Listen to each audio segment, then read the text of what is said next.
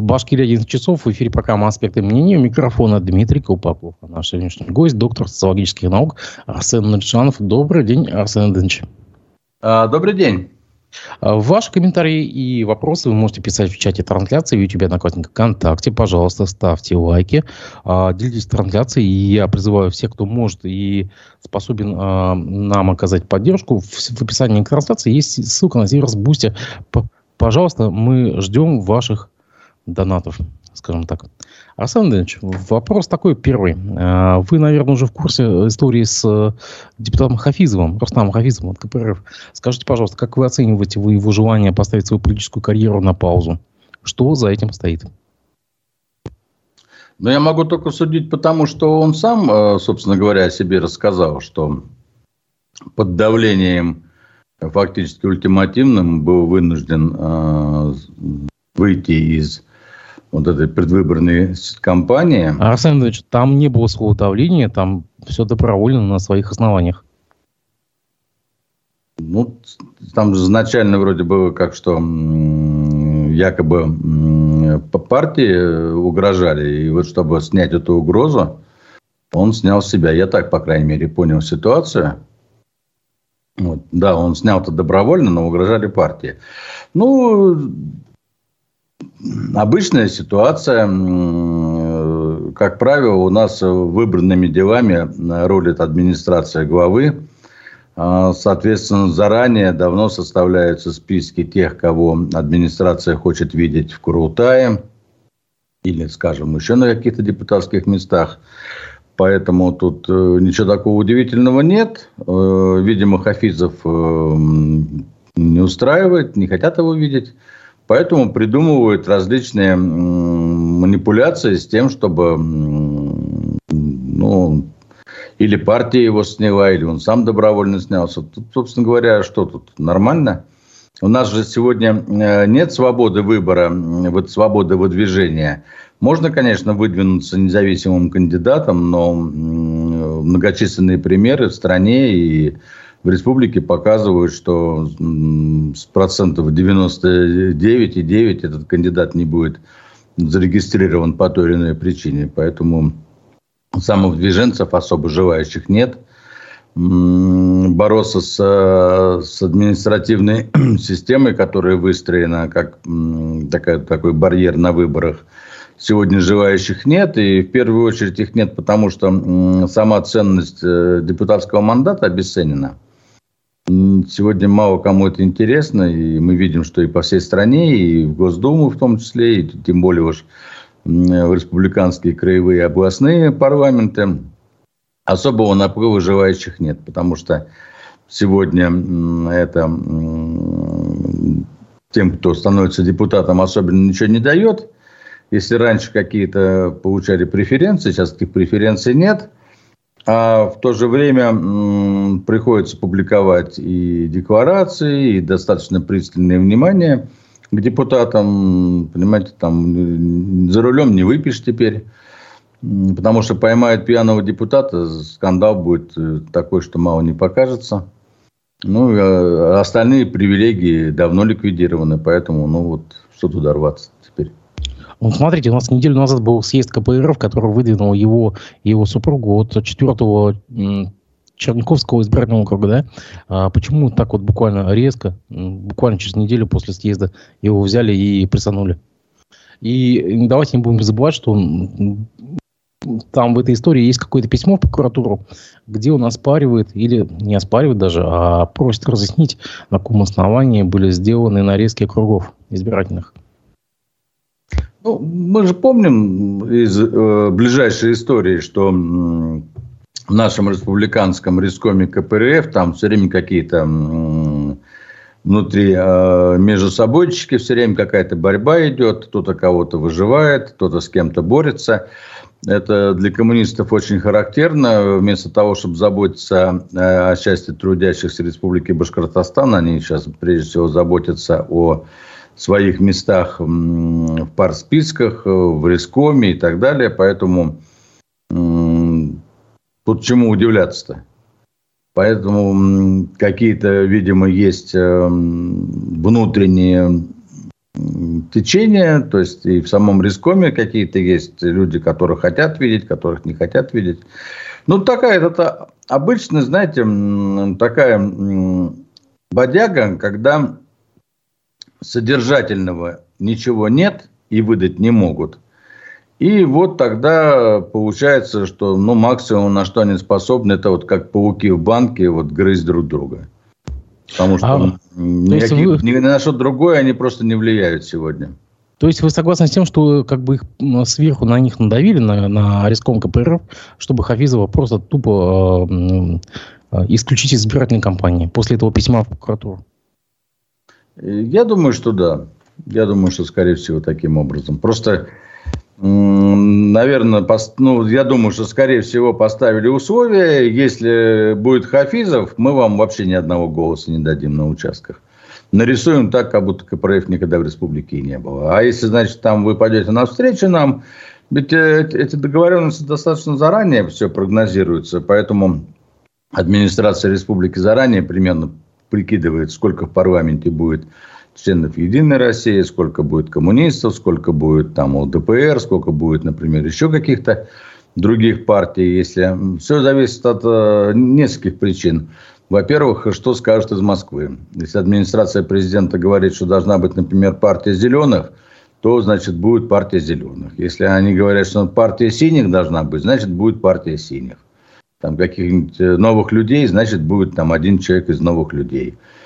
Это же все, э, парламент сейчас строится по принципу и показывается по принципу вот этой Потемкинской деревни. Вот видите, у нас тут все вот э, демократично, все вот все избранные, у нас вот все представители есть. А то, что все эти представители 50 раз согласованные, проверенные, лояльные, абсолютно сервильные, будут сидеть молчать и, естественно, уж о народе думать в последнюю очередь, ну, так это все знают по умолчанию, но все играют в такую игру. Я знаю, но никому не скажу. То есть, получается, можно убить целую компартию в регионе только из-за принципиального вопроса одного депутата?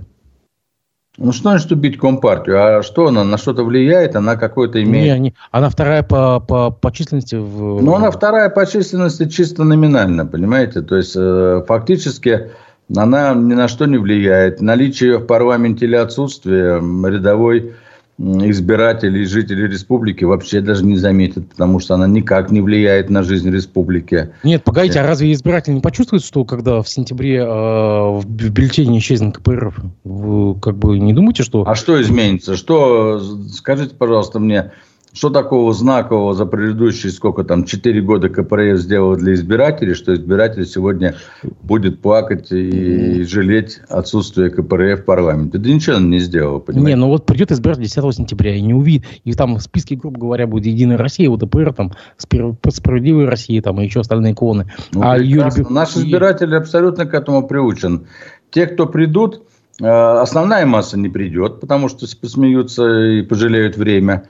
А те, кто придут, им будут абсолютно все равно. Они даже анализа такого не будут делать, почему кто-то есть, почему кто-то нет. Если уж придут какие-то люди, которые по привычке, может быть, там последние 70 лет ходят на выборы, но они проголосуют за тех, кто, там, кто есть в списке. Но, уверяю вас, ни одного вопроса после выборов никто не задаст, почему пропала КПРФ. Никто даже не заметит этого. Самое главное, что и члены КПРФ, которые есть в республике, рядовые, тоже не заметят пропажи этой партии. Она уже, наверное, так надоела многим внутри КПРФ своими дрязгами, что уж не знают, как избавиться. Вот, ну, такая же ситуация, понимаете, фактически нынешний риском узурпировал власть и, ну, внутри партии. И, соответственно, всех, кто маломальски живой, туда не пускают, а вот эта мертвячина, которая там есть в голове, она вот и правит. Поэтому наличие или отсутствие КПРФ в парламенте республики вообще погод никакой не сделают. Если говорить о Хафизове и его супруге, то есть а для них все, карьера кончена? Ну, на, может быть, на вот сегодняшнем этапе приостановлено, но нас ждут впереди всякие интересные события. Я думаю, что в ближайшие 3-5 лет страну встряхнет, и многое что поменяется, и посмотрим. Может быть, придут времена, когда неравнодушные люди которые пытаются как-то активно воздействовать на окружающее пространство, снова будут востребованы. Поэтому они еще достаточно молоды, вполне возможно, что еще мы увидим их. То есть он вернется может быть, такой... может быть, не в КПРФ, может быть, в других э, каких-то, так сказать, э, образованиях, но я думаю, что это не за горами. То есть он может вернуться как такой э, оппозиционер или э, там, э, скажем, свергатель или еще как-то? Ну, вы знаете, просто мы же видим, что хотим мы того или нет, там, хотят ли, хочет ли верховная власть или нет, в стране идут определенные процессы. Да? Процессы эти какие?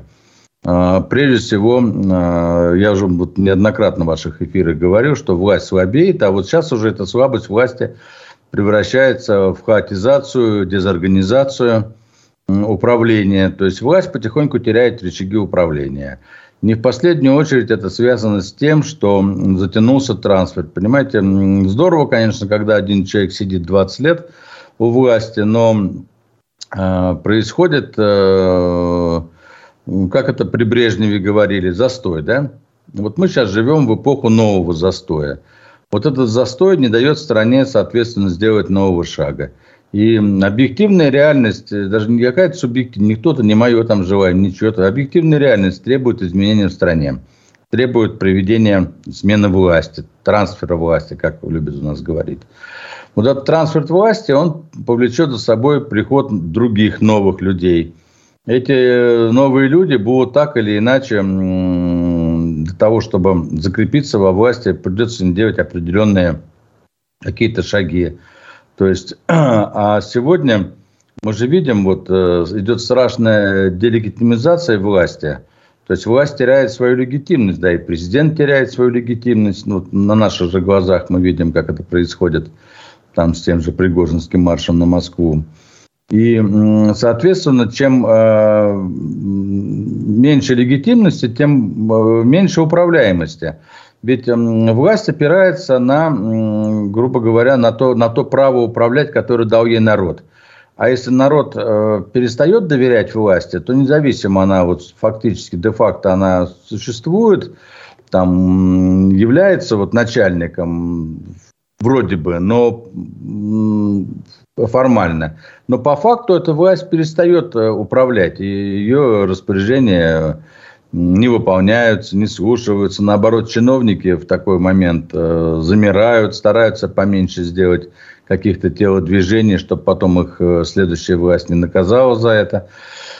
Ну, вот этот хаос власти и дезорганизация, она пронизывает наше все общество. А уж, конечно, то, что было построено за последние там, 10-15 лет, когда все кругом ложь, обман и имитация, вранье, да, в том числе все эти так называемые квазидемократические институты в виде парламентов, там, депутатских всевозможных городских депутатских собраний и так далее. Все же мы понимаем, что все это люди, избранные не э, свободным волеизъявлением граждан, а фактически вот под эм, пристальным давлением административного ресурса.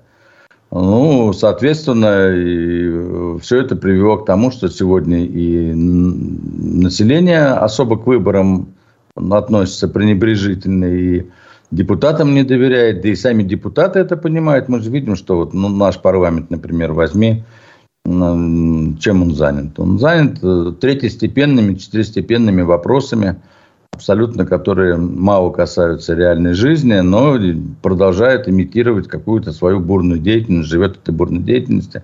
Но настолько уж, видимо, самим стыдно и позорно, что ну, ни одного депутата не слышим. Да, один только Ахмадиноров Рустем ходит, э, может прийти и что-то рассказать. Как бы, ну, ну, вот, как, ну, ну, ну да? вот как, как позорно, если они еще 5 платных мест себе добавляют с 25 до 30.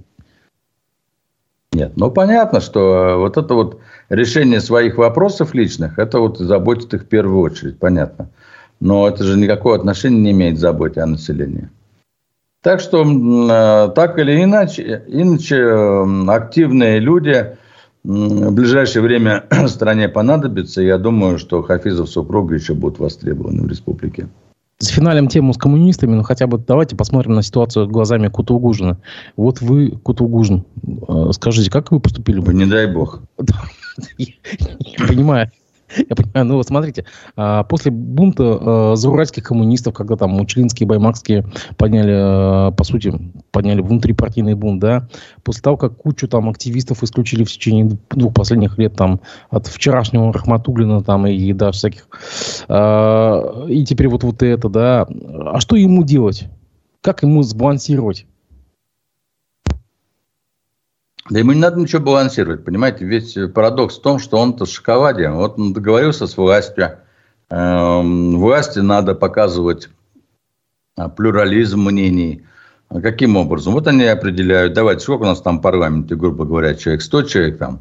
Все, давайте, вот 90 у нас там будет единороссов, 6 эм, отдадим коммунистам, один там отдадим кому-то, один отдадим кому-то, два независимых. Вот нас спрашивают, сколько у вас партий в парламенте? У нас три, четыре там, да, все, плюрализм соблюден. Поэтому вот тебе пять мест, сиди и не вяк. И вот одно место тебе. Ну, все понятно, все сидят, ждут свои места эти. Для него это вот э, флаг, который вот он возглавляет риском, он депутат, понимаете? Все, что. Больше его ничего не интересует. Что там сделала Компартия Республики? Кто там выступал? Какие там учелинцы, прочие там зауральцы? Вообще их, их ничего не интересует. Что там делают эти компании, которые, значит, добывают недр, оставляют после себя, фактически перепахивают э, всю красоту Башкирии, понимаете, там оставляет после себя помойку. Это его не волнует совершенно. Вы хоть раз слышали, чтобы они об этом выступали? Да никогда. Поэтому все нормально у него. Это приспособленец абсолютный, такой э, спойлер власти. Человек, который, ну, на мой взгляд, не имеет никаких моральных принципов, а уж тем более чего-то близкого там, к коммунистической морали или кодексу там, строителей коммунизма.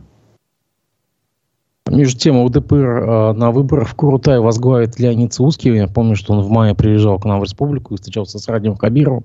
Помните, мы даже обсуждали этот момент.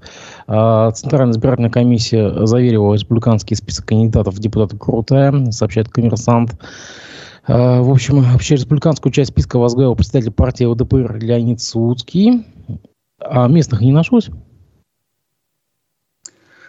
Ну, сложно сказать. Конечно, на мой взгляд, это несколько, так сказать, эм, как бы странно, потому что э, там предыдущий лидер партии, которая нас покинула, находится на том свете.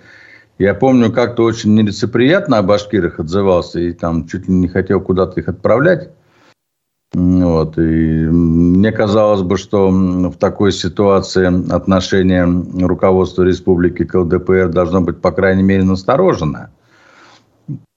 Но, видимо, какие-то расклады в администрации президента, так тоже не бывает, что вот он приехал. Это администрация президента планирует, кто где будет выдвигаться, поэтому вот э, Башкирия административный ресурс э, достаточно высок – скорее всего, э, есть опасения, что Сулуцкий не Жириновский, он просто вообще нигде не пройдет, его мало где знают. Поэтому выбрали Башкирию. Так уж, э, ну, понятно, что не в Чечню же ему ехать или в Дагестан. Поэтому поехал в Башкирию, там башкирские товарищи должны сделать все, чтобы он гарантированно прошел. Вот вопрос возникает, что туда с нашим представителем ЛДПР, да, кто у нас Сухарев там достаточно долгое время был. Ну да, да, да, да. Он Сухарев. Он же по спискам проходил в основном. Да. Ну, значит, он теперь, наверное, будет вторым в этом списке, да?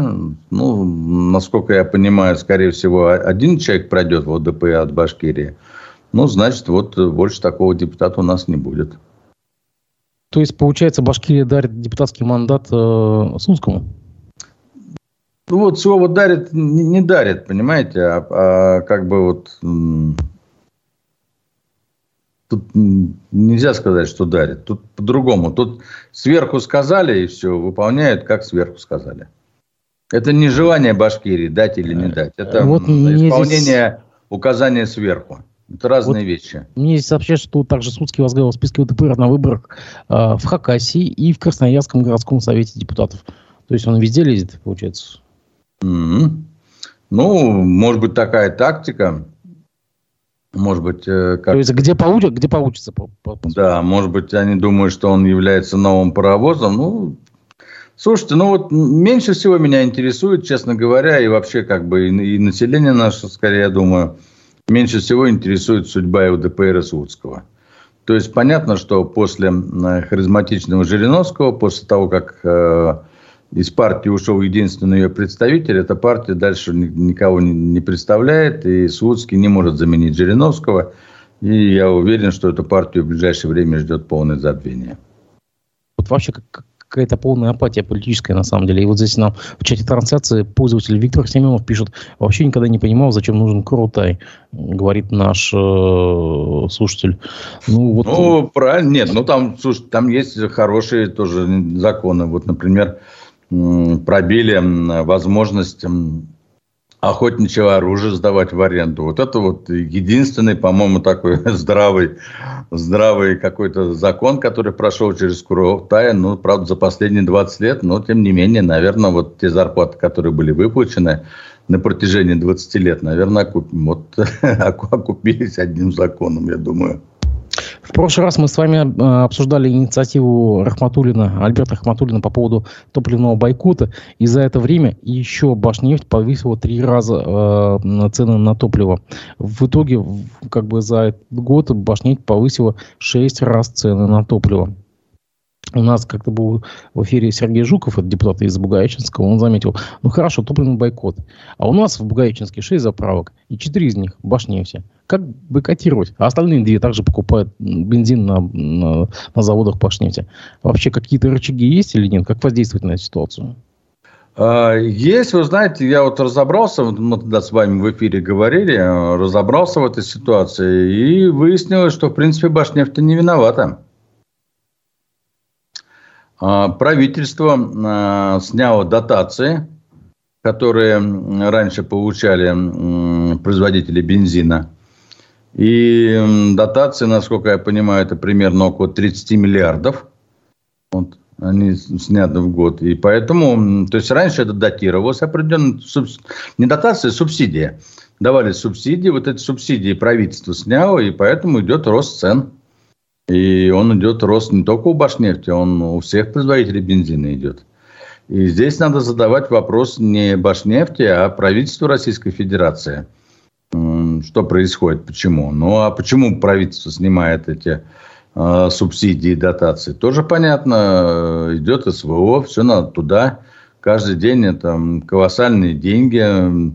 Сегодня бюджет, э, если я могу ошибиться, но, по-моему, а, по последним данным, 45% э, денег, которые раньше мы получали от продажи нефти и газа, сегодня перестали поступать в страну, то есть падение на 45%. А вы понимаете, что это почти на 50% падение наше от нефтегазовых доходов. То есть спасибо, конечно, Владимиру Владимировичу, что он таким образом снимает нашу страну с нефти э, иглы. То есть что давно надо было сделать. Но, с другой стороны, никаких новых там источников поступления в бюджет у нас нет. То есть надо было бы все излишки денег, которые за 20 лет были при высокой нефти, при его правлении, надо было вкладывать в новые э, производства, в новые линии, в новые какие-то заводы, фабрики. А у нас же ведь тут все только разваливалось.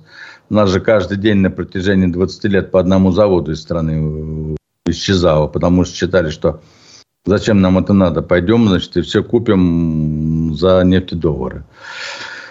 Ну вот, теперь вот закономерный итог. Э, в бюджете денег нет, половины доходов. Ну, соответственно, скребем по сусекам. Вот Силанов недавно заявил, что в связи с, э, с таким э, сильным падением доходов будут резать незащищенные статьи бюджета. Поэтому граждане вместо того, чтобы там думать о том, как бойкотировать э, значит, заправки Башнефти, думали бы лучше, как свои э, экономические и политические э, сказать, требования довести до правительства Российской Федерации польза было бы гораздо больше, уверяю вас.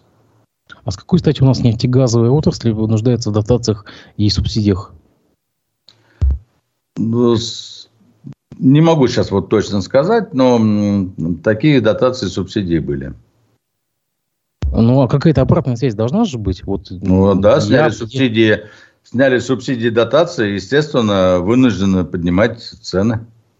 Нет, нет, вы меня не поняли. Вот между потребителем, как бы рядовым потребителем, я вот заправляюсь, допустим, что мне делать? Вот я недоволен повышением, что мне делать? Ну, ну заправляться, не заправляться я, естественно, бойкотировать не могу. Как бы, что мне делать?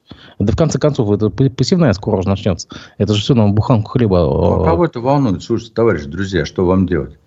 Вы эту власть выбрали, вы за нее голосовали, вы поддерживали этого президента, за него голосовали, Госдуму выбирали, Курутай выбирали. Вы же, так сказать, вам же говорили, занимайтесь политикой. Не будете заниматься политикой, политика займется вами. Народ сказал, нам не надо заниматься политикой. Мы не хотим, нам плевать, кто там чего. Пусть власть управляет, и мы будем заниматься своими делами. Нам главное, чтобы возможность была там в ипотеку квартиру взять, машину взять, значит, там в кредит.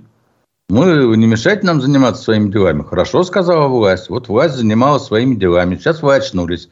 Вам, видите ли, дорого. Ну, так дорого. И, есть э, общепринятые механизмы решения. Если вам дорого, вам не нравится, как вы живете сейчас, ну, найдите того, кто виноват в том, что вы так плохо живете, в том, что такие цены. И, соответственно, э, попытайтесь воздействовать на ситуацию, чтобы она изменилась избирайте другую власть, требуйте от власти э, каких-то действий, изменений, что-то прекратить, что-то начать. Ну, пожалуйста, все в ваших руках. Вы же, э, то есть мы же народ, источник власти. И, пожалуйста, давайте пользоваться своим правом и обязанностью. А то право и обязанность есть, а пользоваться не хотим. А потом, значит, когда что-то значит, нас тут э, по башке ударило, что цены подорожали, ой, что делать, ой, откуда? Ну как? Вот оттуда все. Все оттуда. От вашего безразличия, от вашего нежелания понимать ситуацию, анализировать ее, искать причинно-следственные связи. Ну, да кто же виноват-то?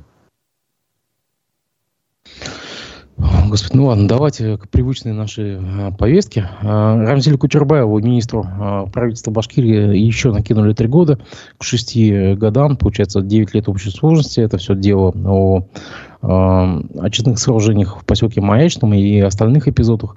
На ваш взгляд, почему так было сделано? Ведь э, разве не хватило предыдущих шести лет? И если вы видели э, некий видеосюжет, якобы слитый э, управлением ФСБ Башкирии, где он в коридоре Кировского райсуда просто буквально смеется. У вас есть какое-то объяснение этому? Человеку 9 лет дали, а он просто в коридоре смеется. Ну, мы же не знаем, когда этот сюжет был снят. Ну, допустим, э, хорошо, снят был, когда вот объявили приговор. Ну, уже 6 лет есть, ну, дали 3 года еще. Что? Ну, и там есть жизнь тоже, понимаете, на зоне тоже. Что теперь? Вот он должен головой об решетку биться и убиваться, что ли? Ну, хорошо, что у человека есть оптимизм. Обычно ну, в этих случаях идут к прессе. Идут к прессе? Ну, вряд ли ему дали возможность бы что-то прессе сказать. Погодите, ему дали 9 лет. Я в этом случае пошел бы и все рассказал тогда. Ну, если... Ну, хорошо, если посмотреть на ситуацию его глазами. Впереди 9 лет. Да, ну, мы, ну, ну вы сейчас исходите из того, что есть какой-то тайный какие-то тайные вещи есть и, и, и тайные э, кукловоды, которые его заставили, да? Я правильно понимаю смысл? По крайней мере, покровители его не спасли. Ну, то есть есть какие-то люди, которые сказали ему, давай сделай вот это, дашь нам вот столько-то, тебе оставишь столько-то, ну, если поймают, мы тебя прикроем. Типа того, да? Ну, вот я не думаю, что вот так все происходило. Я думаю, что происходило все гораздо проще. Э, это же, понимаете, это же вот такой достаточно простой механизм, да? Э, там чиновники работают, что-то они там сделали, не сделали, где-то приняли, не приняли, подписали, не подписали. Исполнители просмотрели, дошло до первого лица, первое лицо тоже не разобрался, ну, крайне он и так далее. Это, в общем, ну, такая обычная, как бы, это ситуация, которую я не,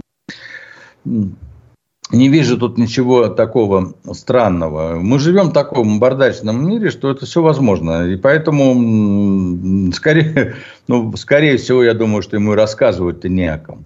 Но если есть ему о ком рассказывать, ну, наверное,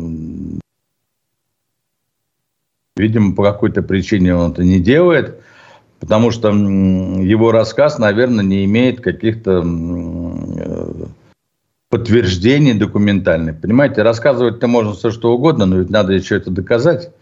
А так это будет выглядеть, ну, сущей какой-нибудь клеветой.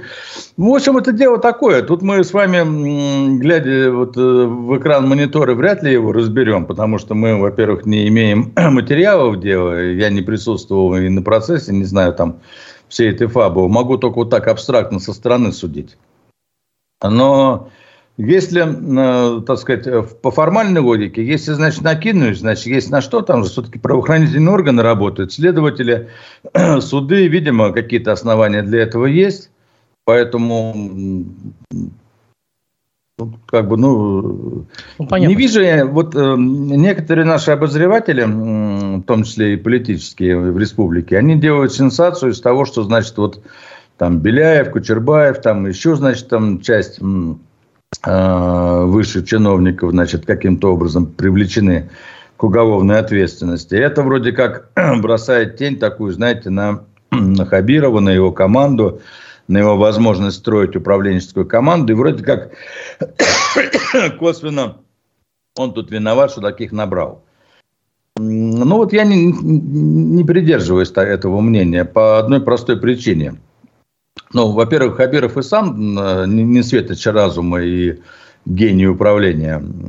Поэтому, естественно, что, ну, вот э, кто-то ему достался по наследству, кого-то, вот кого там знали, они нашли.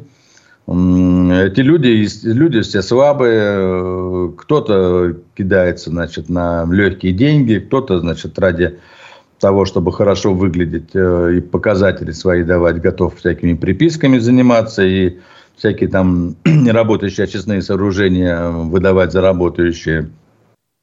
Но для этого у нас есть как раз, то есть все люди разные, да, но как раз для этого у нас есть правоохранительные органы, у нас есть МВД, прокуратура, Следственный комитет, ФСБ, которые, собственно говоря, для этого и существуют, чтобы вот это все выявлять, профилактировать, и чем это будет лучше выявляться и лучше профилактироваться, тем больше следующие задумаются о том, что так делать нельзя. Вот я из такой точки зрения скажу.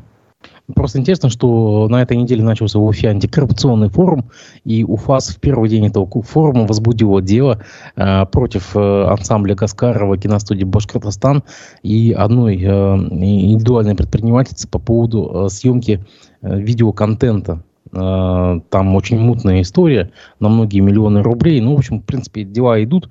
И, кстати, я вас хочу спросить, а вот на самом деле, то, что, то, что вот эти дела пошли, на самом деле, вот мы сейчас смотрим, у нас обновился весь костяк э, силовиков. Прокурор, э, глава УМВД, э, Следственного, да, Следственного комитета и так далее. Это не это ли заслуга? То есть, как бы все, новые силовики и пошло, алга в Башкирии. Ну, скорее, скорее всего, с большой вероятностью именно в, в этом и кроется э, вот, ответ на этот вопрос. Действительно, пришли новые руководители, э, и они еще пока не успели завязнуть в отношениях с республиканской властью, они фактически для нее новые люди, они смотрят друг на друга, еще присматриваются, и поэтому у них в какой-то степени развязаны руки. А еще мало в банях сидели, мало пили в банях этих. Поэтому, значит, соответственно, вот могут позволить себе немножко тут прошерстить. Ну, это с одной стороны. С другой стороны, я думаю, что э, вот это вот... Э, не зря же многие сейчас говорят о том, что э, как бы нарастает вот эта репрессивность внутри страны, да? Э, власть должна показывать Понятно, что власть понимает, что она слабеет, да, что она делегитимизируется, и тем не менее каким-то образом она, должна это нивелировать, каким-то образом должна, значит, транслировать населению, что нет, она крепкая, она прочная, она на страже интересов стоит народа и страны. Поэтому я думаю, что с другой стороны как раз все эти силовые ведомства получают определенные ну, накачки, задания, установки выявлять тем более, что для власти это ничего не грозит. Это не первые лица страны, не приближенные к первым лицам. Это сегодня губернаторы, мэры и министры не являются неприкасаемыми, потому что они все легко сменяемы. Поэтому, на, наоборот, власть показывает, вот смотрите, для нас нет неприкасаемых, мы по всем, значит, шерстим, лишь бы, значит, за соблюдение закона и, в принципе, такой подход, он ну, правильный и дает свои определенные результаты. Мы видим, что вот за последний год в республике достаточно много возбуждается различных дел, идут проверки тех или иных нарушений, но, по крайней мере, такого количества, которое есть в этом году, мы точно не помним с вами ни за предыдущие три, а уж тем более за хамитовское время я вообще не помню такого, понимаете, такого количества. А, а кстати, у меня вот Спивак был в эфире недавно, э, экономист Сева Спивак, он заметил, что а не пора ли власти объясниться, почему такое количество уголовных дел? Вот он тоже такую тему затронул, что слишком ли, как бы, там, Кучербаев, Беляев, пиксельные елки, там, э, электросети, там, и так далее, и так далее. Но вот сейчас вот киностудия Башкорстана, ансамбль Каскарова, а не пора ли просто кому-то выйти и объяснить, а что происходит вообще? Ну, э, да, хороший посыл, но вообще-то, в принципе, в этом нет никакой необходимости, потому что э, те люди, которые анализируют ситуацию и смотрят на нее с аналитических позиций, прекрасно понимают, в чем дело. Э, тут не надо далеко ходить. Э, все эти симптомы указывают на определенную болезнь власти, а болезнь власти здесь очень простая. Это слабый кадровый подбор – это подбор э, специалистов. Э, я тоже неоднократно у вас в эфире говорил. Это отрицательный э, значит, подбор исполнителей, персонала, чиновников. То есть выбирается не по принципу лучших из лучших, а по принципу наиболее преданных, своих, наиболее, значит, там, молчаливых, которые наиболее исполнительных, наиболее послушных. Ну вот эти все молчаливые, послушные исполнители, они с этой стороны, да, все правильно. Только с другой стороны, у, у, их, их помысл это ведь, понимаете, если они мимикрируют таким образом, что подходит этой власти, то вы же понимаете, что как раз э, вторая часть их помыслов э, направлена на личное обогащение, по большому счету. Э, они приходят во власть в надежде, что они сейчас найдут какой-нибудь ручеек из бюджета, к которому они присосутся. Вот и они все, так сказать, рвутся к этим ручейкам. Арсен ну, Иванович, извините, прерву вас, но, извините, в хамитовское время не меньше было скандалов, но не было никаких уголовных дел. А почему так? Может быть, слишком э, хорошо э, с этими исполнителями, которые возбуждали уголовные дела, общались с их начальством и заминали их. Такое тоже не исключено. А сейчас как вы, э, как вы говорите, ослабли. Как вы говорите, парились в бане? Да, сейчас контакты эти ослабли. Но потом, вы помните, там же ведь у нас целая э, в прокуратуре, как я понимаю, там вообще какая-то мафия заседала, да? Если учитывать сейчас вот те сроки э, да. или срока... Дело Горбунова, да-да-да. Да, Горбунов и же с ним, там, там же целая там плеяда этих прокуроров, там и городской, городская прокуратура, и республиканская прокуратура. Ну, слушайте, если там сами сидят люди, которые брали деньги за то, что эти уголовные дела, как я понимаю, в том числе прекращались или там как бы там ну в общем закатывались под сукно. Ну, ну вот вам и, и ответ и ответ понимаете. Судейский корпус видимо такой же был. Сейчас в судейском сообществе изменения. Сейчас пришел новый председатель Верховного суда. То есть это все вот э, звенья такой одной цепи но э, с точки зрения обывателей, с нашей с вами точки зрения, вот людей, которые смотрят на все это и анализируют поведение власти, в принципе, это очень хорошо, что правоохранительные органы активизировались и, значит, вот ведут такую борьбу, прежде всего, с экономическими преступлениями. Потому что уж, ну, при всем при том, э, как бы ну, рука не поднимается сказать, что у нас какие-то есть такие уж совсем запредельные какие-то репрессии в республике против э, общественников, там, общественного мнения, да. Отдельные вещи есть, но все-таки там каких-то уж вопиющих, понимаете, таких э, дел возбуждено. Сейчас он накидает в комментариях. Сейчас, сейчас, подождите. Сейчас Нет, ну понятно, что накидают комментарии, но мы же видим, там со всей стороны у нас идут. Там, там за пост, там за то, за все. Тут все-таки такого нет. Э, дай бог, чтобы они дальше занимались бы этими экономическими вещами. Тут мы только будем приветствовать. Вы затронули уже смену ну, председателя Верховного суда Башкирии. Мы, собственно, говорили, что сменилась вся верхушка силовая республики и сменился председатель Верховного суда. И сразу после этого э, буквально сразу, буквально поехало дело э, Фатхуа Исхакова, который э, отсидел 13 лет по чужому преступлению – я напомню, что приговор был в 59 году. В 59 году. И сейчас на этой неделе э, господин Исхаков при помощи своего юриста Виталия Буркина подал иск о компенсации на 450 миллионов рублей за вот этот неправосудный приговор. Мы не будем сейчас обсуждать, на самом мы с вами уже обсуждали это дело, да, и удивительно, что оно дошло до суда, удивительно, что он выиграл. На ваш взгляд, э, нужно ли придать огласке фамилии э, тех, кто фальсифицировал это дело в 1959 году?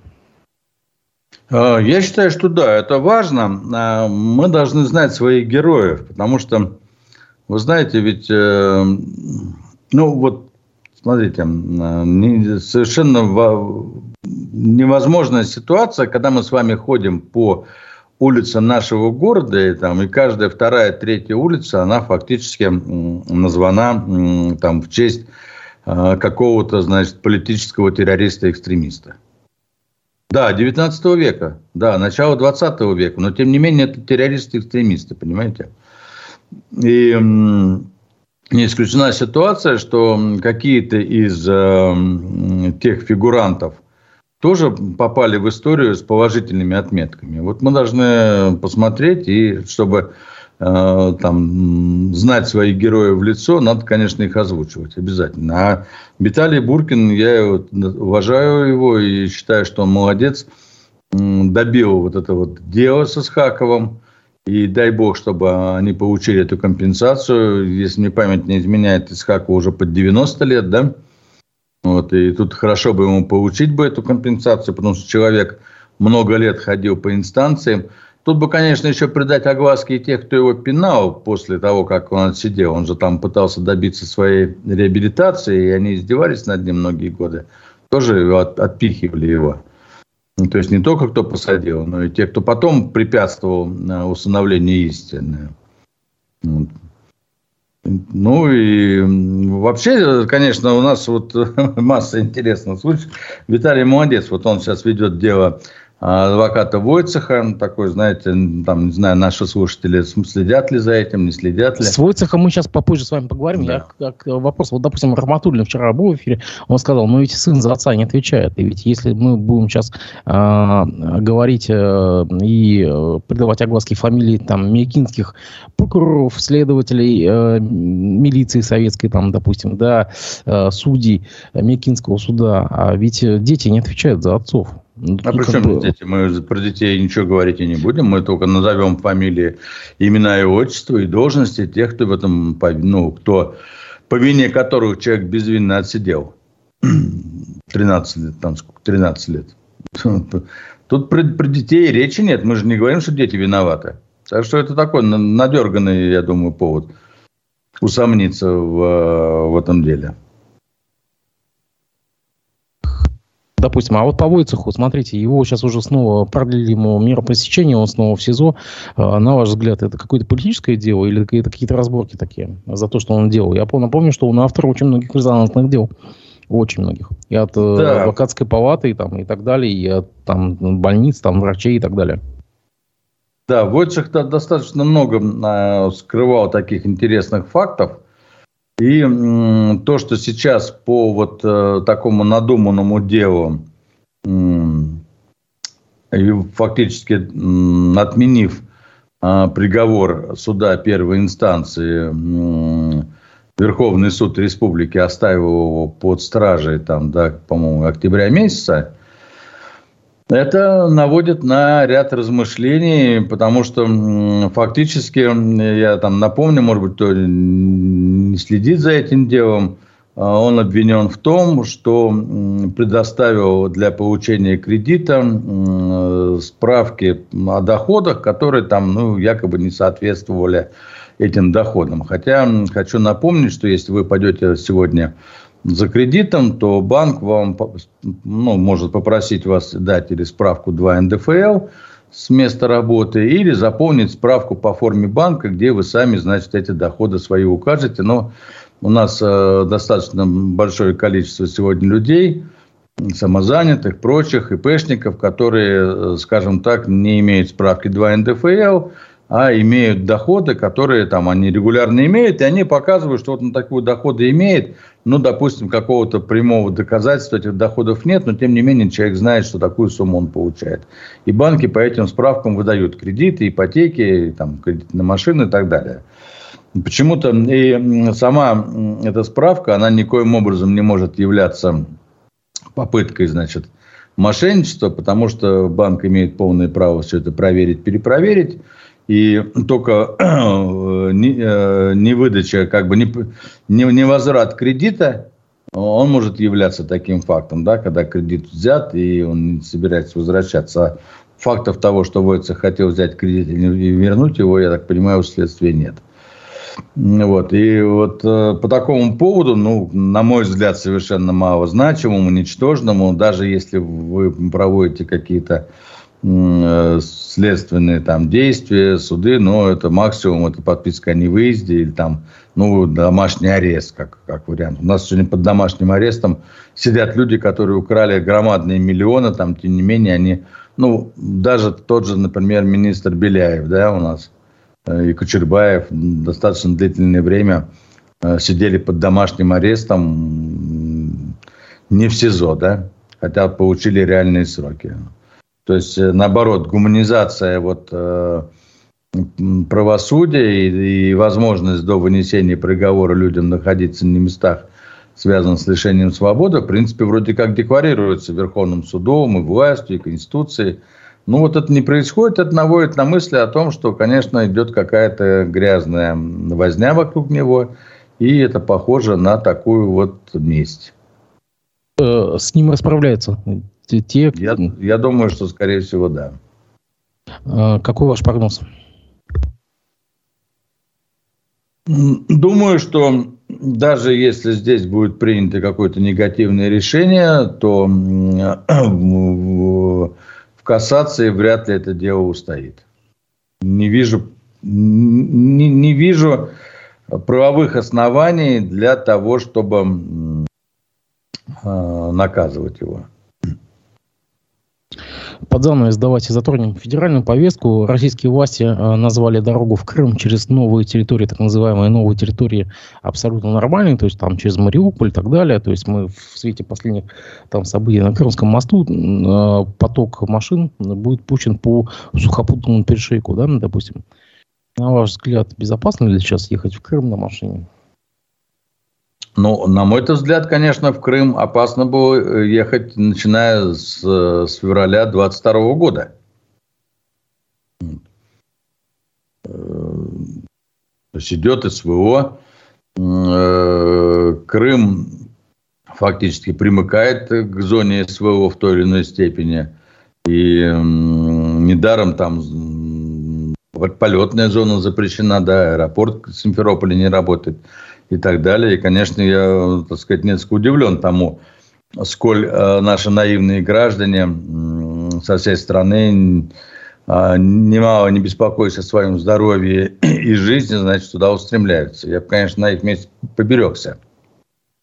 Но, тем не менее, пока был Крымский мост, понятно, что они проезжали по территории старой Российской Федерации и через Керченский пролив приезжали туда а сейчас, пока, когда есть ограничения на мосту в связи с его ремонтом после вот э, там последних событий, я, конечно, через новые территории присоединенных к Российской Федерации поостерегся бы ездить, потому что думаю, что риск там кратно возрастает.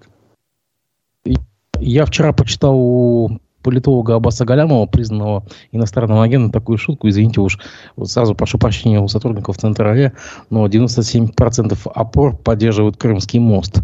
Вот, есть такая сейчас уже шутка последняя. Скажите, а не прикрытие ли это живым щитом, на ваш взгляд? А, что еще раз? Не прикрытие ли это живым щитом?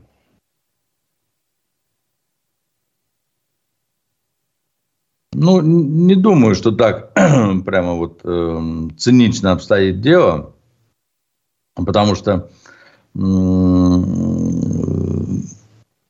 уж непосредственно прямо вот о том, что э, дорога через новые территории подвергается ковровым бомбардировкам и массированным артиллерийским обстрелам, по крайней мере, я не, не вижу в средствах массовой информации.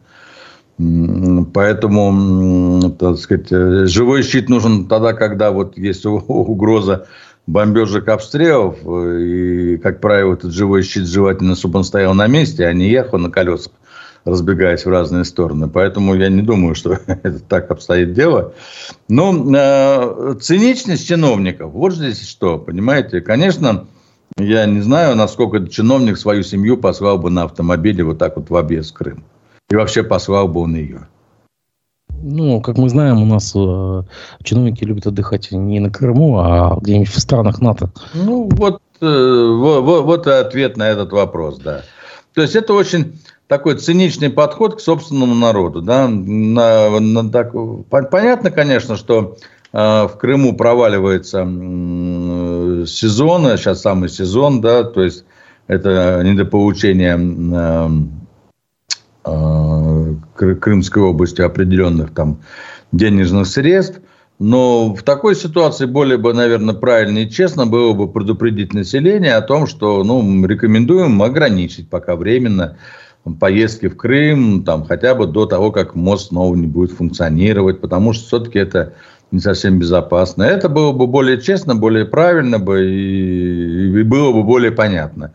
Тогда тебя предупредили, как он, э, мы предупреждаем, что, так сказать, не советуем в ту или иную страну ездить, да, там, там, когда там какие-то события происходят, ну, там, какой-нибудь Мьям, там. Поэтому власть предупредила, она сделала все, что от нее требовалось, а уж что поехал на свой страх и риск, ну, это, извините, он сам рискует. А власть сделала все от нее зависящее. Это была бы честная, правильная позиция, на мой взгляд. Я с Арсеном Владимировичем а, призываю вас, дорогие друзья, отдыхать внутри республики. У нас есть замечательные места, куда можно сходить и в поход, и сплавиться, и Белорецкий район, и совершенно волшебные места. Поэтому, пожалуйста, дорогие друзья, у нас есть все свое. У нас, как говорят, Башкирия – это вторая Швейцария ведь? Ну и вот тем более. Не надо никуда уезжать. А, мы воспользуемся случаем, поздравляем с днем рождения нашего коллегу Разифа Абдулина. А, на этой неделе его нет, он в отпуске. Со следующей недели он снова присоединится к вам. А, Арсен спасибо большое, что вы нашли время выйти в эфир. Я благодарю вас и надеюсь, что мы в ближайшее время с вами увидимся, услышимся. Всего хорошего, всего доброго. До свидания. До свидания.